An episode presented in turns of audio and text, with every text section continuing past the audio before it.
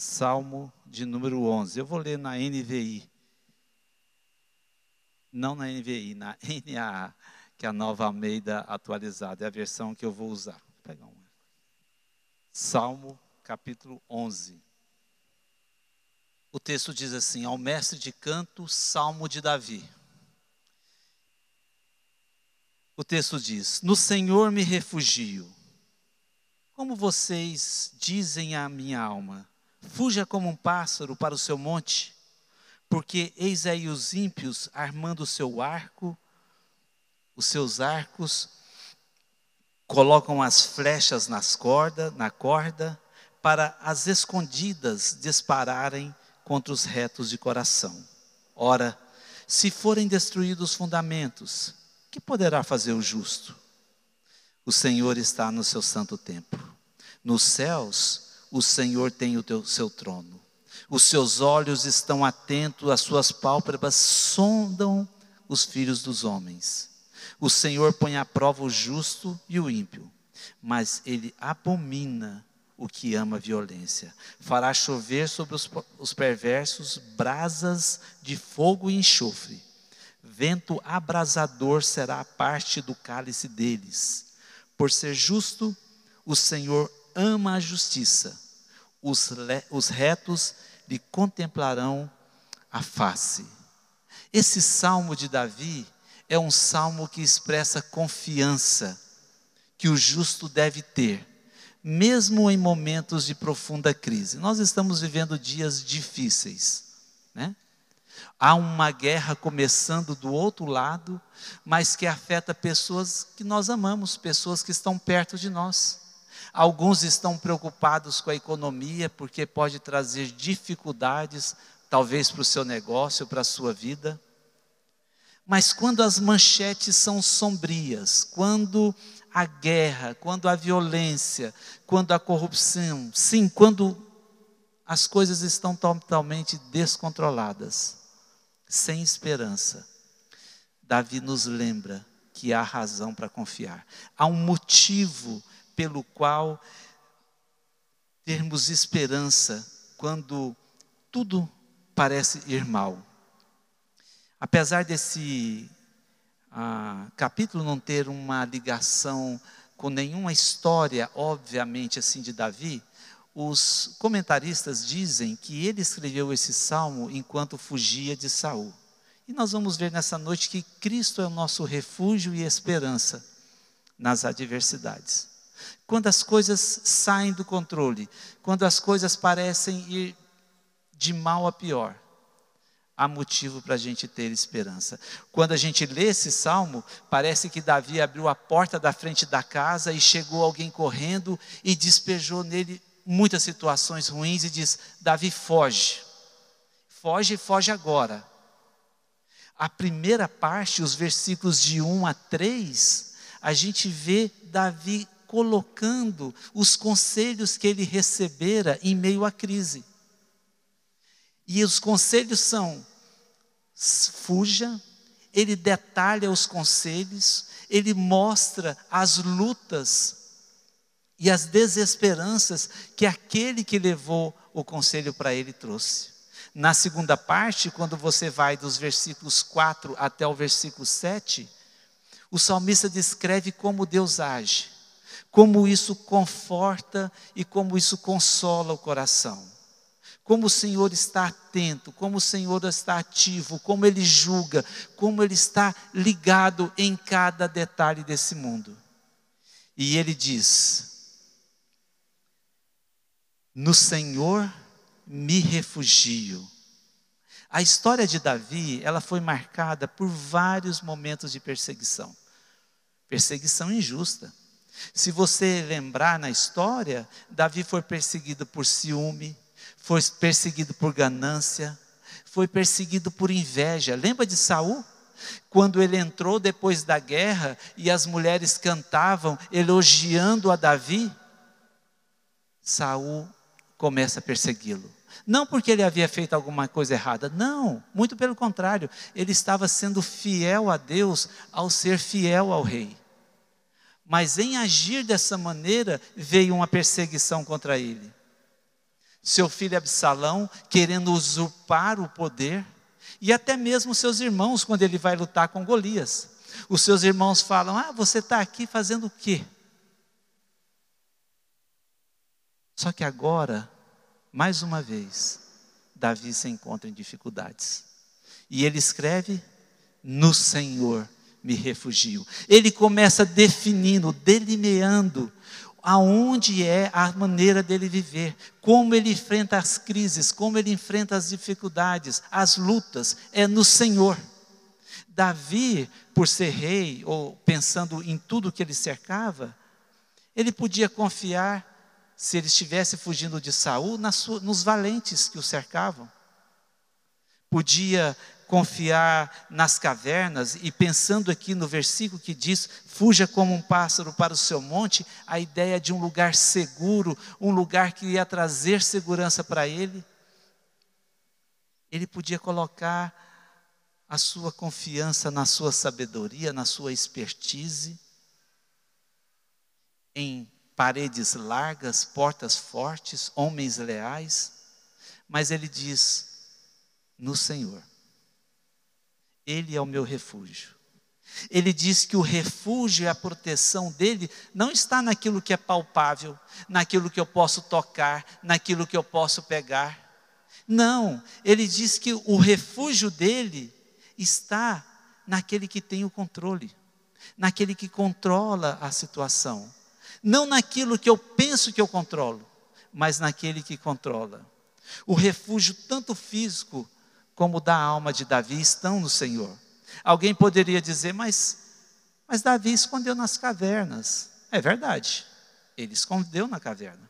Mas a ênfase aqui não é o recurso providenciado, mas o provedor do recurso. A ênfase é que a esperança não está no recurso, na caverna, no expertise, na, na capacidade de fugir, ou seja lá o que for. Entenda por recurso tudo aquilo que pode trazer segurança, uma certa paz, um certo consolo. Davi entende que as coisas desse mundo são voláteis, são frágeis, são circunstanciais, são tênues, elas passam. Pensa um pouquinho atrás, dois anos atrás, pandemia. Ah, você pode ter dinheiro, ter todo o recurso, mas se você tiver o Covid e precisar de uma UTI, não tem. Opa, tudo que eu coloquei a minha esperança que ia me proteger, não me protege mais. A guerra começou. Estava vendo ali os bombardeios, né? E fiquei me imaginando naquele lugar. O que que me dá segurança? Aqui, morando aqui em Caldas Novas? O que te dá segurança morando onde você mora? Eu pensei, pensa se uma guerra começa. Aquela vida confortável, ágil, segura. Talvez um plano de saúde, talvez um recurso no banco. E de um dia para o outro, todas essas coisas se vão. E Davi percebe o quanto colocar a esperança em outras coisas é uma fria, é ruim. E ele pega e diz que o refúgio dele é o Senhor. A ênfase de Davi está em quem dá o recurso. Naquele que oferece a caverna, naquele que oferece o plano de saúde, naquele que oferece a casa, naquele que oferece o carro, naquele que oferece a guarda treinada. Davi sabe que se o Senhor não for o recurso, não há recurso. Se o Senhor não for a fonte de tudo, não tem recurso. Não tem aonde colocar. É, há uma ilusão. Olha só que interessante. Vamos pensar aqui uma coisa. Quando Davi foi lutar com Golias, qual foi o recurso? Cinco pedras e uma funda. Quem era Golias? Um gigante de quase três metros de altura, treinado, acostumado à guerra. Ele tinha, a lança dele era feita de um tecelão, uma haste de tecelão. Acho que a ponta da, da lança pesava sete quilos. A cota de malha que ele usava para proteger pesava 65 quilos. Golias era um tanque de guerra. 40 dias Golias chegou, insultou os filhos de Deus e ninguém tinha coragem de enfrentá-lo. Mesmo que a filha do rei estivesse prometida para aquele que lutasse contra ele. E o que, que Davi faz? Ele pega o recurso que o Senhor dá. Tentou pôr a, a, a, a armadura do rei, mas não era capaz de ficar em pé com ela. Mas o Senhor ele falou: Olha, você vem contra mim com lança, com tudo, mas eu vou contra você em nome do Senhor. Cinco pedras, uma funda. Esse foi o recurso que Deus providenciou naquele dia. Davi vai contra Golias em nome do Senhor dos Exércitos. A pedra era um recurso contra aquele tanque de guerra que era aquele soldado. Então, Davi olhando tudo isso, ele fala: Como então que vocês dizem a minha alma, fuja como um passo para o seu monte? Diante de um Deus que age desta maneira, como vocês podem me aconselhar a fugir e não considerar o Senhor? O conselho é natural. Eu e você talvez daríamos esse conselho. Ele questiona, ele se questiona ao olhar esse conselho. Apesar de ser um conselho natural dos homens, é um conselho estranho à maneira como Davi vivia. Os conselhos são: cai fora, Davi, vaza, enquanto dá tempo. Olha lá, está sendo esticado o arco. Como diz a gira popular, né? Eu que lute, né? A coisa está feia. Davi é aconselhado fugir para o seu monte ele é aconselhado a fugir para um lugar onde provavelmente havia alguma fortaleza, alguma caverna. É o que os comentaristas dizem sobre ir. Ir para o exílio, como ele chegou aí uma vez, um lugar que ele pudesse ficar protegido, um lugar que o abrigasse, que o protegesse, que trouxesse a segurança que aquele momento pedia. Davi é aconselhado a colocar na fuga a sua esperança. Aí o versículo 2 nos diz: Porque Aí, porque eis aí os ímpios, armando seus arcos, colocam a sua flecha na corda, para de escondidas dispararem. O perigo rondava, o perigo era iminente. Os ímpios já estavam prontos para o ataque havia necessidade de uma decisão rápida. O arco estava sendo amado, Davi foge. Tem que ser agora. E tem uma coisa que nós precisamos entender: Deus providenciou fugas para Davi.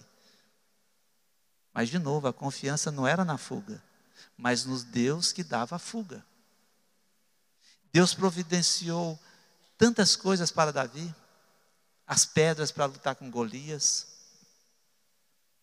mas a confiança não era na pedra, era no Senhor. Quando ele fugiu de Absalão, ele estava lá no meio do deserto. E o Salmo 3, um pouco antes, o que, que ele fala? Que ele deita e pega no sono. Em paz me deito e durmo. Mas o que estava acontecendo quando Davi diz isso? Ele estava no meio de uma fuga, um exército ao seu encalço. Chegou a hora de dormir, o que, que Davi faz? Ele deita e dorme. A gente não dorme por muito menos, não é verdade? Às vezes a gente fica preocupado com uma coisa que, e se acontecer certa coisa? Mas Davi nos desafia a colocarmos a nossa esperança, a nossa confiança no Senhor. A fuga pela fuga só levaria Davi a mais crises, a entrar em desespero. Mas ele diz: O Senhor dá o recurso, mas além do recurso, o Senhor dá esperança. Não é o recurso pelo recurso, a fuga pela fuga da crise, a fuga por quem dá a fuga traz esperança. Eu e você somos aconselhados constantemente a colocar a nossa esperança em algo palpável. Olha, você tem que ter, porque quando você chegar a tal idade, se você não tiver, né, eu lembro de eu conversando com um missionário da Palavra da Vida, que era missionário da, da Meva e, e parte do tempo missionário da Palavra da Vida. E um dia eu perguntei para ele: escuta, que, que você tem, já com uma certa idade? Ele falou: Olha, não, não tenho nada, né? Mas eu falei: e, e, e aí? Ele falou: Não, Marcos, mas o Senhor tem cuidado de mim e Ele vai continuar cuidando. E até hoje eu tenho visto o Senhor sustentando esse homem. Mas não é que, que Davi nos desafia a viver uma vida loucamente sem planejamento. Mas também não é ficar sofrendo porque eu não tenho quanto eu penso que seria suficiente. Mas é colocar no Senhor a esperança para cada dia. O Senhor é quem dá o recurso ao seu povo. Isso é muito bom. Nós temos recursos, médicos, alguns, muitos de influência, amigos. Mas não se esqueça, isso são recursos que o Senhor dá, porque o nosso recurso primário precisa ser o Senhor. E uma coisa que nós devemos nos perguntar é: quando a crise se apresenta, onde está o meu refúgio? Quando a situação fica difícil, o minha confiança está no recurso ou naquele que oferece o recurso? Não, tudo bem, se eu precisar, eu tenho isso. Se eu precisar de um médico, eu, eu posso pagar. Se eu precisar de algo, eu tenho como resolver. Ou a sua confiança está no Senhor. Estava conversando essa semana e estava lembrando de uma história, quando a gente foi colocar o telhado desse ginásio. Chegou no final e precisava terminar e não tinha dinheiro para o ginásio. Mas sabe de uma coisa? Cinco pessoas se ofereceram para ajudar a pagar o telhado do ginásio. Chegou o problema, chegou o final, nosso dinheiro não vai dar para o telhado. Não tem problema. Vamos falar com o fulano. Fulano, olha, Marcos, agora, agora está tá mal, não posso te ajudar nesse momento. Beleza, vamos ligar para o segundo.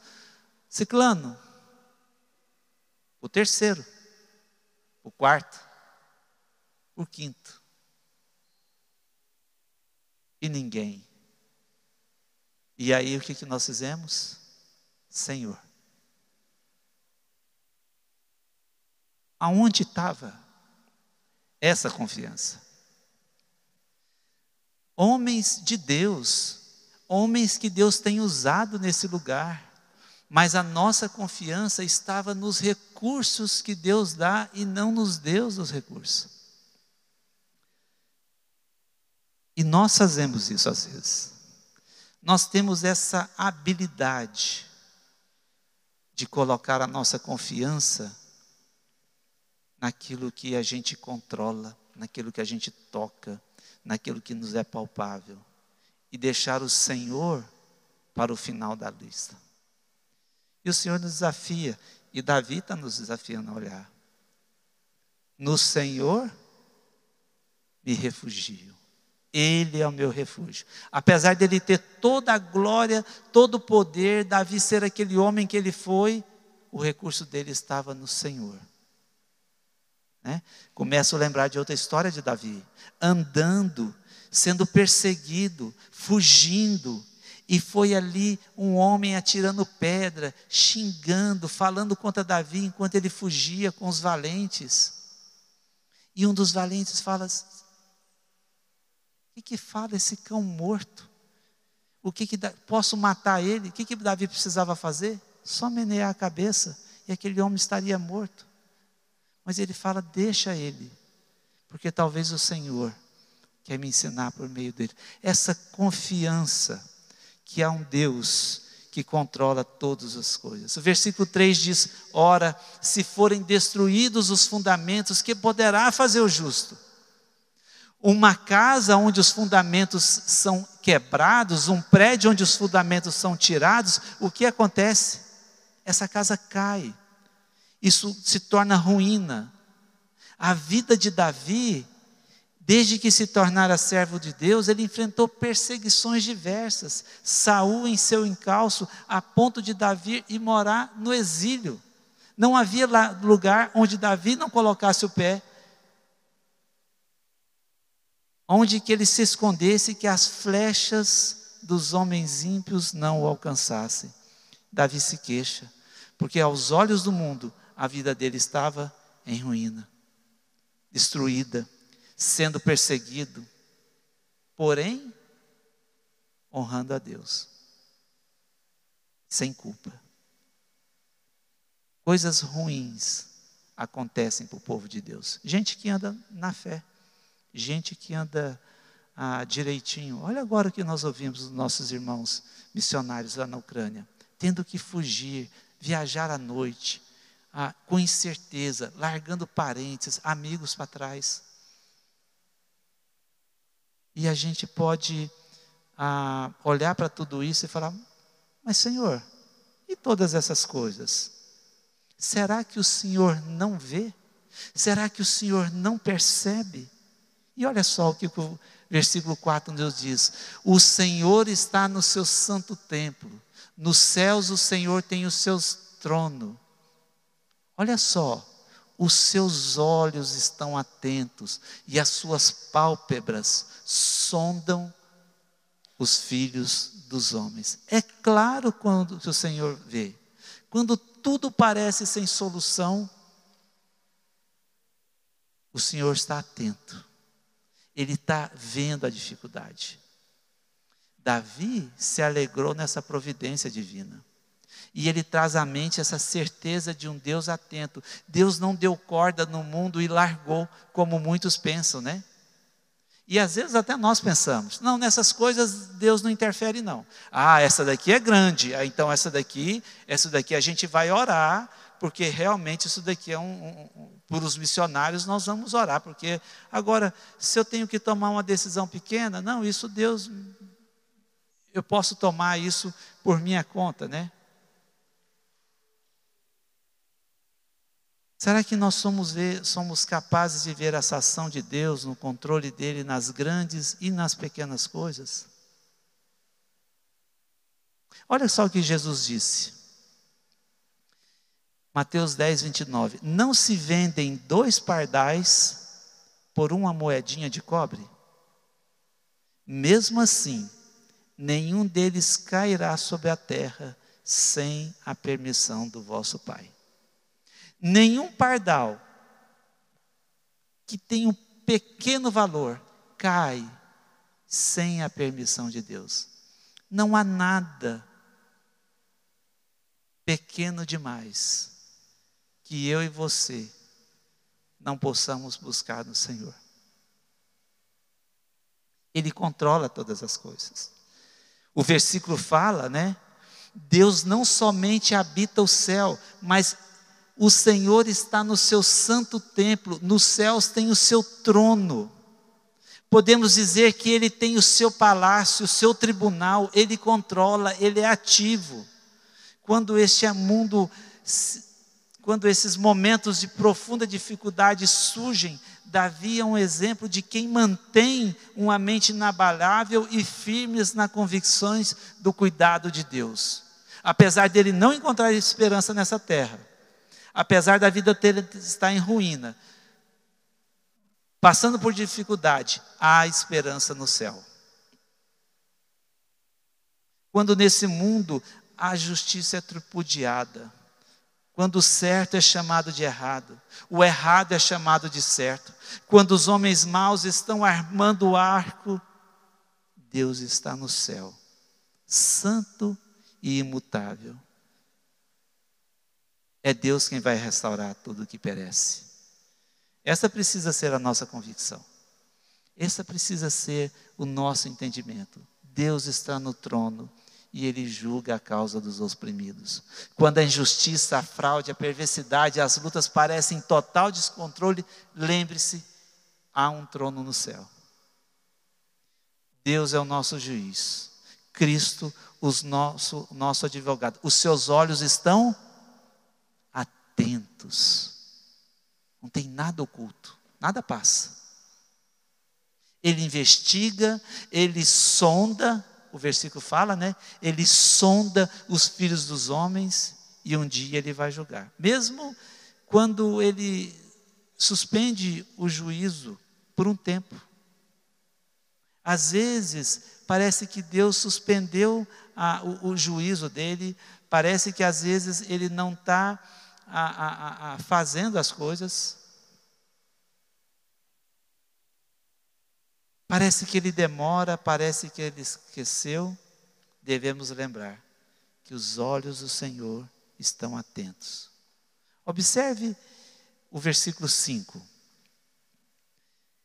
O Senhor põe à prova o justo e o ímpio, mas ele abomina o que ama a violência. Deus distingue você dos demais. Deus sabe que há aquele que é justo e que há o injusto.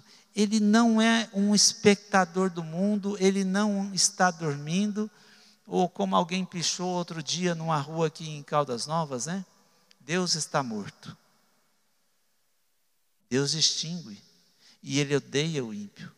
Deus tem um, um tribunal sólido, inabalável, e como juiz, ele vai julgar as ações e não ficarão impunes. Apesar que eu e você muitas vezes queríamos ver os homens maus serem punidos imediatamente, né? Senhor, como é que pode um camarada desse, né? Mas nós podemos ter certeza que Deus está na sua torre de vigia, atenta aos homens. Olha só o que o versículo 6 fala. Ele fala: fará chover sobre os perversos brasas de fogo e enxofre. O, o salmista ele usa essa linguagem né, de chover para explicar o juízo de Deus. Não chove o tempo todo. A semana passada chovia o tempo todo aqui, né? todo dia chovia. E já tem alguns dias que chove todo dia. Mas nós temos tempos de estiagem. Lembro-me que nós passamos no Brasil, no final do ano passado, uma preocupaçãozinha que ia faltar o quê? Energia elétrica, porque não tinha água. E a gente pensava, por que, que demora tanto essa chuva vir? E ele usa a ideia de chuva. Às vezes parece que nunca vai chegar essa chuva. Há momentos de calma, e aqueles momentos que a chuva vem repetidamente. Por mais que demore, e diz que virá. E ela virá como fogo, virá como enxofre, como foi em Sodoma, como foi em Gomorra, porque o Senhor é justo, porque o Senhor ama a justiça, Ele ama a retidão, Deus é santo, é perfeito, é justo, e por ser justo, o Senhor ama a justiça. E no mundo cheio de lutas e de justiça, nós somos lembrados que Cristo venceu o mundo para dar a vida eterna. Talvez você está aqui hoje e fala, mas eu sou injusto. Sim, mas Deus nos faz justo pela obra dele na cruz. Esse Deus tem que tem o, o, trono nos céus, ele enviou o seu filho a fim de que de uma vez por todas, aquele que coloca sua fé e esperança nele fossem declarados justos. Ele deu seu próprio filho para a culpa do pecado fosse paga por meio da cruz, que a justiça fosse feita e para que todo aquele que por essa justiça é alcançado seja livre da morte eterna e um dia o verá face a face. É o que o versículo 7 nos diz.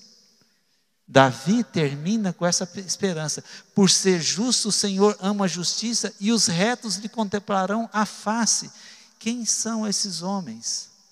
Senão aqueles que um dia foram lavados pelo sangue precioso de Cristo derramado na cruz. Que um dia reconheceram o seu pecado, a sua incapacidade. E, e, e, e reconheceram que Jesus é o único Salvador colocaram a sua fé e a sua esperança nele. É essa esperança que manteve Davi. Naqueles momentos difíceis. E sabe de uma coisa? Por mais que as dificuldades batam na nossa porta, por mais que as lutas se apresentem, por mais que pareça não haver esperança nessa terra, Deus está atento a cada uma das nossas necessidades e Ele julgará. E todo aquele que colocar a sua confiança nele, um dia estará para sempre com ele. Vivemos dias difíceis. Não sabemos o que vem pela frente. Onde está o seu refúgio? Onde está o meu refúgio? Eu quero terminar com três aplicações. A primeira delas é cuide do seu coração. Não coloque a sua esperança nos recursos, mas no Senhor que dá o recurso. Bens, circunstâncias, privilégios, todas essas coisas são voláteis, elas passam, elas são tênues. E elas passam e te deixam na mão. Somente Deus é o nosso refúgio e fortaleza, socorro bem presente nas tribulações. Confie no Senhor, cuide do seu coração. Não permita, pregue para o seu coração. Fale para ele aonde que eu estou colocando a minha esperança. Cuide do seu coração e coloque a sua esperança no Senhor dos recursos.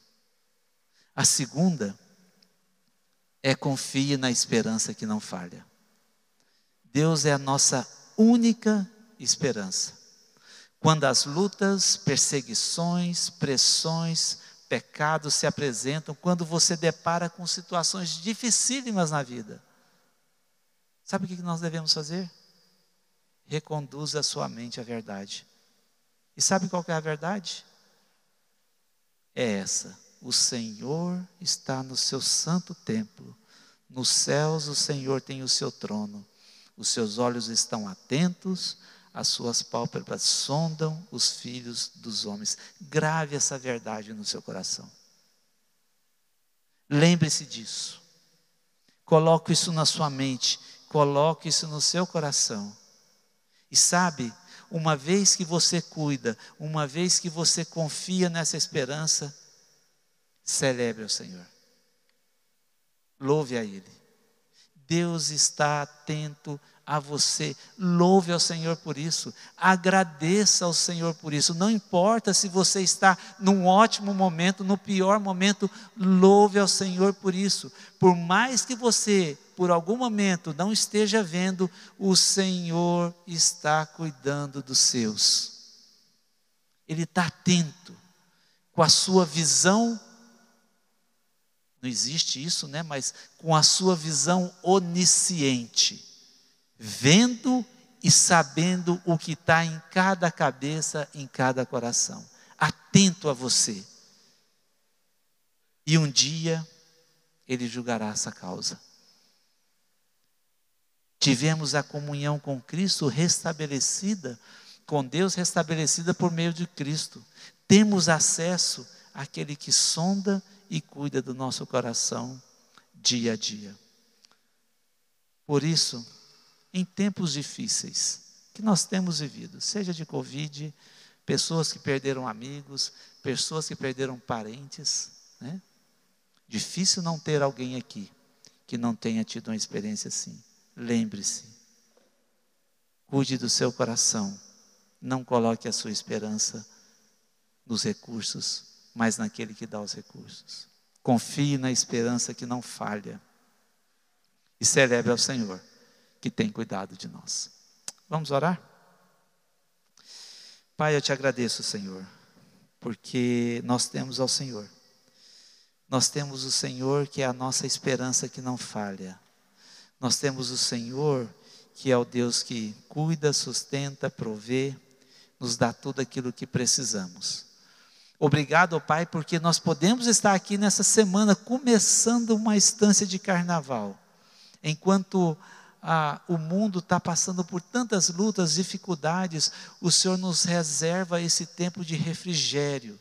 Que ele seja um refrigério para a alma, para o corpo, que ele seja um refrigério para cada um que esteja aqui, a fim de que o Senhor possamos sair daqui animados pela tua palavra, desafiados por ela.